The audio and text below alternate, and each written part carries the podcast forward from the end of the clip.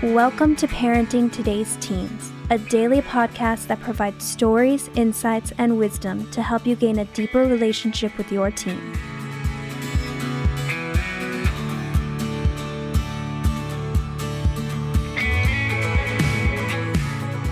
On today's episode, Mark Gregston talks about the key people who influence our kids' lives. Let's listen in.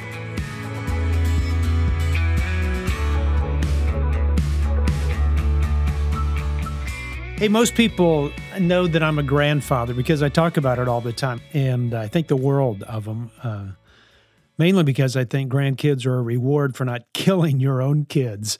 Uh, there's just something about it that's different. And, uh, and I've always learned these little lessons that, that maybe I didn't learn when I was raising my own kids, but now I have that second time around. And how I wish somebody would have shared some things with me uh, when I was just parenting rather than now when I'm learning that I get a, a mulligan, if you will, and trying out some new things on my grandkids. This happens in any family, though. And, uh, and it's about your words and your comments and how you engage with a child and what's remembered and what's not. Um, I remember when my granddaughter Miley was 16 and she texted me and she just said, Hey, Papa, can we get together for dinner? And um, I quickly responded um, as soon as I got back in town uh, from a speaking event. I would love to get with you, and um, and she goes, "We can go anywhere. I just want to sit down with you." And I said, "You bet, sweetheart." In a in a heartbeat. And you know what? She just wanted to talk. That was it. Not really anything remarkable or outstanding. That wasn't her point. She was really just asking, Am I valuable and important enough that you'd like to get together? And I heard it loud and clear, and the answer is yes. One of these days, she'll ask if we can get together again, and it will be something remarkable, maybe even earth shattering. But I'm convinced that those critical conversations will never occur unless I'm willing to invest in the smaller conversations that build that trust and affection first. Many times, a parent is just the attending ear that listens and listens and listens and then listens some more. And then when you're through listening, uh, you listen even more. And somewhere in the midst of wearing your ears out, a, a child begins to believe that you're a superhero just because you listen, all because you showed up and engaged in the nick of time. It's no different for any of us. We all love that. I'm convinced that that kids will remember your stories and your bits of wisdom just as you and I did growing up from the adults who spoke to us and into us. From my early childhood up through my 30s, I was like a sponge soaking up anything I can figure out about anything from anybody about what I was supposed to do and what my purpose in life was supposed to be. It might not have taken so long if the voices I heard in my elementary and teen years encouraged me more than discouraged me my sponge soaked up quite a bit of negative from people who were more critical than they were wise.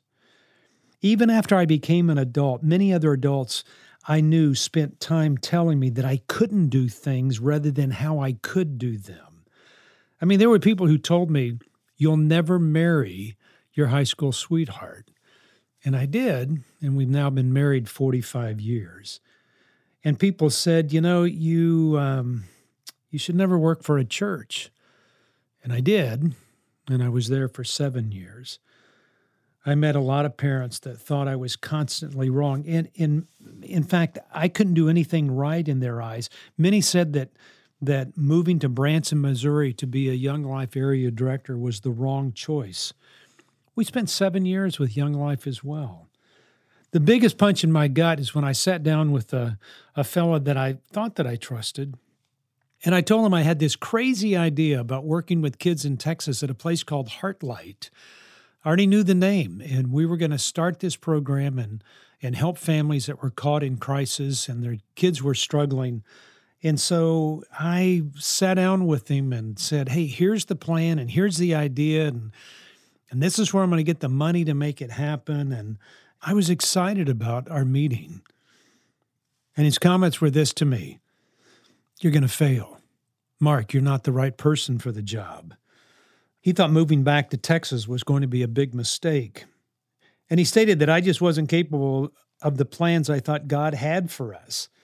In a way, he was right. I wasn't capable, but God was. He knew my calling, my passion, and my purpose. He created me for it. And it was his positive push that countered this man's negativity. And what I've found is there's just a lot of people that I've been surrounded with throughout my life that that I would describe as naysayers. People that always saw the glass half empty and who took one-way trips to negative town always emphasizing the worst of any situation. You know exactly what I'm talking about. I've said it for years that it's not the presence of negative comments, but the absence of positive comments that set one's life on its course. The positive for me came from older folks in my life who chose to sit with me and listen all times of the day, any day of the week.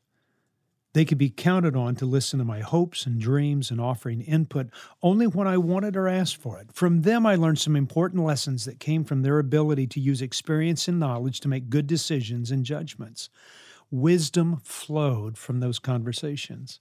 And I'm sure they never realized the impact that they were having on me.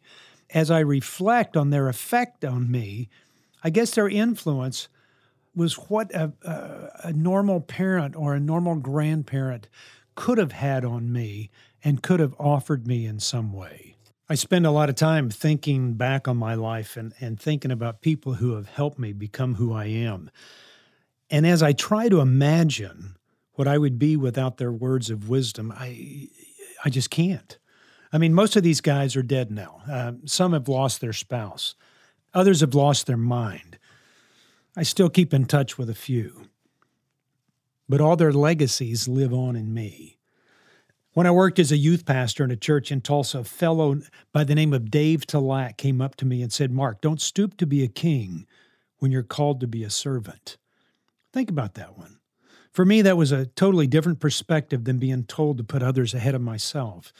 The same principle, but a new way of hearing and perceiving it. The pastor of that church, a guy by the name of Dr. L.D. Thomas, and I were out for lunch at the Tulsa Oil Club one time. And I remember him pointing to everyone in the room saying, Mark, every person in this room feels like they're carrying the weight of the world on their shoulders. Another pastor there by by the name of Doug Burr said this Mark, God's going to use you. I remember the renowned author and speaker Chuck Swindoll saying, Everything that has come to you has first passed through the hands of God. A guy named John Roberts, who was my algebra teacher in my sophomore year of high school, and then became a swim coach that I had for a number of years, said, Mark, if you think you can, you can. If you think you can't, you won't for many a race was lost before the gun was even sounded. A guy named Smith Brookhart, who died a few years ago from Branson, Missouri, would remind me Marcus, you're doing a good thing. Spike White of Kanakuk Camp took me under his wing and would say, Mark, have you thanked the guy who fired you and brought you back to Texas?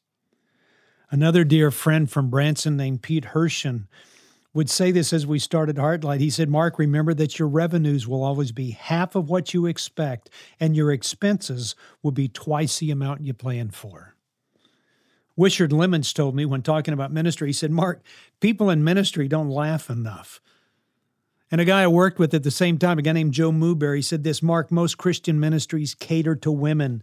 It's our job to serve up a good meal to men. Another dear friend that was in my wedding, Cliff Talbert, shared with me over coffee. He says, Mark, you've got to be genuine, you've got to be real, or people won't stand to be around you. A lady by the name of Margot Duquette here in East Texas, who taught me about breaking horses, said, Mark, how you treat a horse when you're on its back is pretty much how you treat those people that live around you. You know, I don't know whether any of these folks really realize the impact uh, that each simple but wise sentence had on me. I'm not sure I knew how important they were at the time, but in hindsight, I find that each has molded me and how God used them to influence me.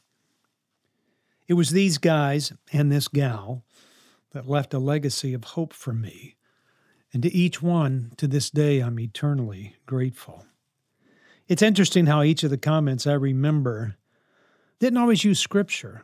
However, each undoubtedly stood on biblical principles for their own lives. And sometimes wisdom is shared from the ways that you've internalized God's word in your life. You naturally express it through golden statements based upon your experience and knowledge. In all their time with me, each of these people had similarities in their influence that presented a wonderful example to me. And now I can use that influence in the same way to share wisdom with with my children, my grandchildren, and those kids that that I live with at Heartlight. I want to give you 10 things that I learned from these guys as I reflect back. And it's an encouragement to all of us as parents and grandparents to engage in such a way that we're making an influence on our kids' lives and our grandkids' lives, that they too may one day remember who we are, what we stand for, what we believe, and how we love them dearly. Here's number one these one liners didn't come out of just one meeting, they were nuggets I remember from a span of time that we spent together.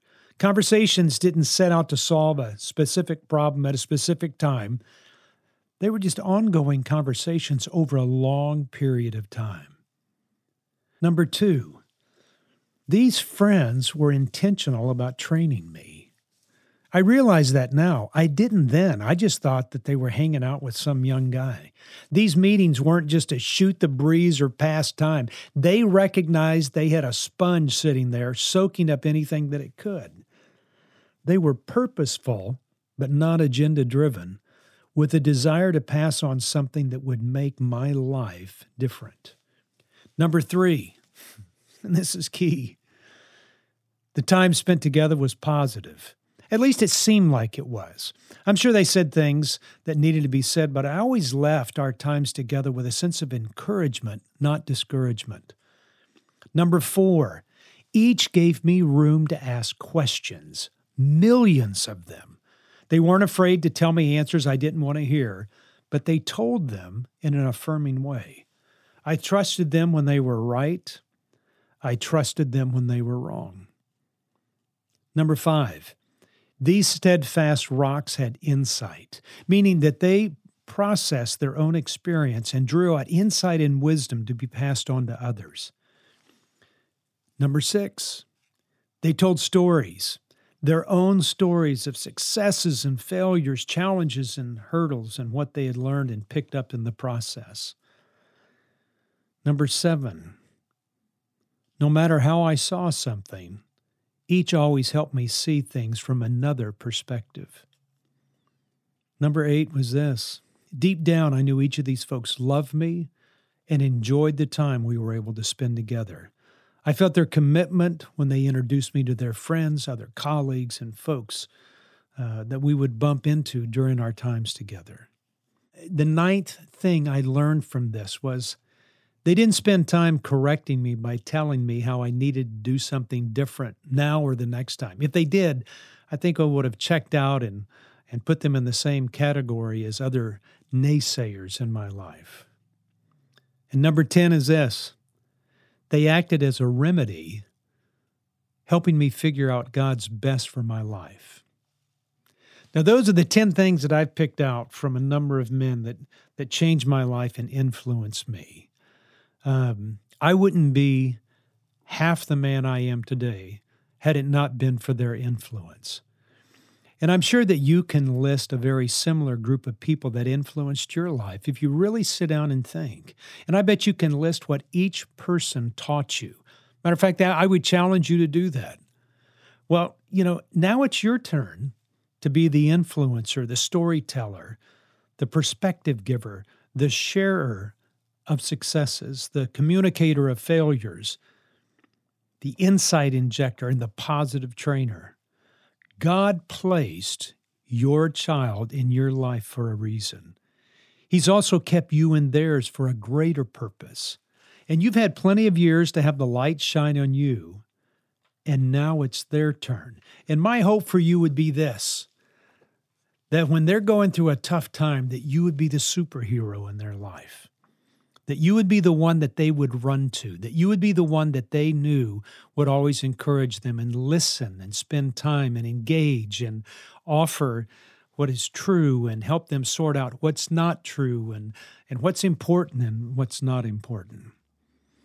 There's a scripture that I think is important here that's it's 1 Corinthians 2, 4 through 5, and it says this My message and my preaching were not with wise and persuasive words but with a demonstration of the Spirit's power, so that your faith might not rest on human wisdom, but on God's power. God bless you all. Hope you have a great week. Your kids and your grandkids need you in their life desperately.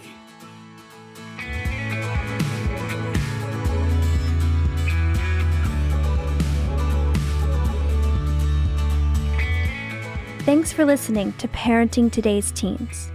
For more information, visit parentingtodaysteens.org, and to learn more about Heartlight, visit heartlightministries.org. If this podcast has been helpful in your life and family, please share it or give us a quick rating and review on Apple Podcasts. Of course, you can listen to Parenting Today's Teens wherever you listen to podcasts. Join us tomorrow for another great episode. We'll talk to you then.